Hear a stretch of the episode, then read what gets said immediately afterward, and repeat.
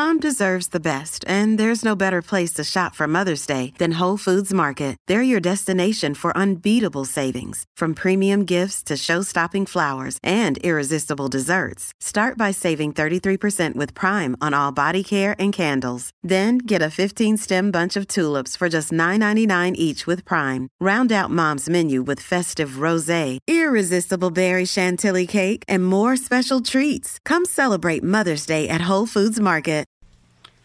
Well, howdy there, Internet people. It's Beau again. So, today we're going to talk about a common theme on this channel, something I talk about a lot and I try to do.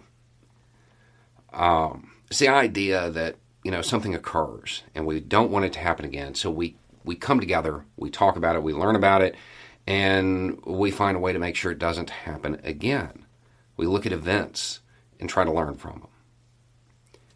While that's a common theme, I'm also very fond of the phrase, the one thing we learn from history is that we don't learn from history. So, how do I reconcile those two? My theory is that uh, these events, the reason we don't learn from them as a society is because when they're hot washed, when, when they're looked at in hindsight when changes can be made. We don't look at them as a society because it's no longer news. It's just people in that specific field. And then when the people in that specific field say, hey, this is what we need to, to do to avoid what happened last time, nobody listens to them. It's not that we can't learn from history. It's that oftentimes the lessons of history they're not really publicized. So with that in mind, I'm going to read you something. It's from a hot wash of this little public health issue that you might have heard about. National, local, and state officials all operated in the same way. At best, they communicated half truths or even outright lies. As terrifying as the disease was, the officials made it more terrifying by making little of it. And they often underplayed it. Local officials said things like, if normal precautions are taken, there is nothing to fear. But then they would close all businesses. Worry kills more people than the disease itself, a Chicago public health official was quoted as saying. Other quotes were, don't get scared. And this is nothing more or less than an old fashioned flu. Communication was rarely honest because honesty would hurt morale. In Philadelphia, after a public health official finally closed all public gatherings and public funerals, the newspaper said, This is not a public health measure.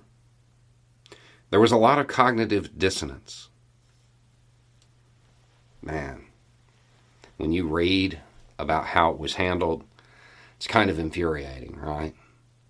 That officials would do that, that they would downplay it knowingly, that they would distribute half truths or outright lies, all in the name of preserving their position.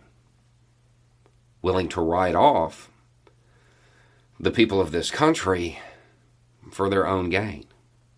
And as the numbers continue to climb, we need to remember this because it becomes even more infuriating when you realize this is from Pandemic Influenza Past, Present, Future workshop from October 17th, 2006.